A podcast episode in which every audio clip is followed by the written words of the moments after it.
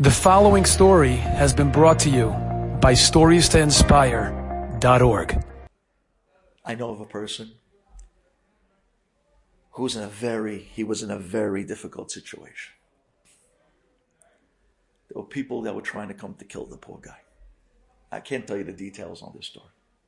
There were mamish coming to, to kill the guy. The guy was living in such fear that any minute it's all over. I can't tell you the story.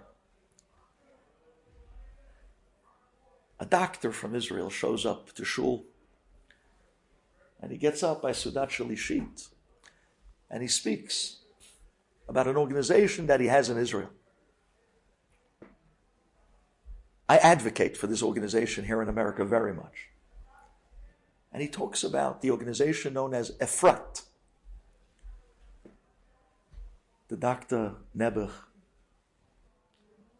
he passed away in COVID, this doctor, recently. Yeah, sister. Tzaddik. Tzaddik, tzaddik, tzaddik, tzaddik of a man. Tzaddik of a man. We brought him here in the shul a few times. He spoke by Sudat Shlishit. What's his organization? His organization, amazing people, they go around Israel and they convince all the, uh, forgive me for talking on a very delicate topic, but all the single moms, if you know what I mean, all the single, single pregnant moms who are holding by lo alenu lo alechem, ending the pregnancy, abortion, this organization convinces them not to abort, but rather to have the baby and they'll help them. They found out that most of the time, he, when he was here, he told us this amazing percentage of very high number of mothers would like to have the baby. But because they're alone, because the father ditched, because they're alone, they're scared of the financial responsibility of having the child. And Memela, many times due to monetary concern, they're ready to end the pregnancy and abort. Forgive me for talking on this topic, but you need to hear this. So this organization goes and they raise money. They have warehouses and warehouses of every type of baby. You can name it from baby formula to baby clothing to carriages to strollers. To, to, they have it all. And they bring the mother and they show her, look, we got you.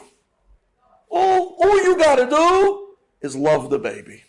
That's your job as a mommy. Be a mommy. love the baby. We'll support you and they give her for a certain amount of years, whatever the, whatever the, whatever the takziv is. They give her, they give her family, and they give her food, and then they give her even a few dollars, and they help her with different things, and they help her with insurance, and they help her, and they walk her through the process that encourages her. She's not alone. This guy that I was telling you about, that the people were coming to kill him, he happened to have been in shul that Shabbat. And he looked at me, and I looked at him. And we looked at each other. And I gave him the wink like, You read my mind. This is for you. You better sponsor one baby for $1,200.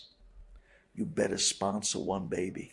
And when you save the life of this baby, midah keneged midah, you'll be boteach that that might be the zechut you were looking for, the bikiah of Nachshon, to crack open the yam that you're in and be able to bring you to a bitachon that now, Abba, I saved this baby. You're going to save me. I said, this baby is pidyon shvuim. They're coming to kill the baby. The baby is trapped. The baby is locked.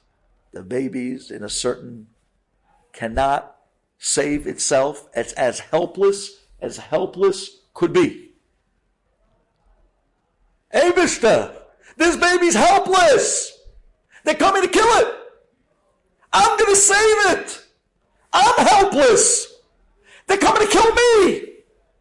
Save me. Midah keneged midah. $1,200, he sponsored the baby. He got a bracha from the doctor who was here for his matzav that he was in.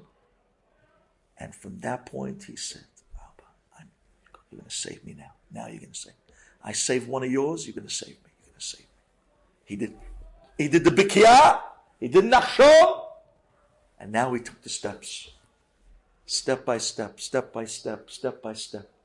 The phone calls slowed down. The people forgot about him. They left him alone.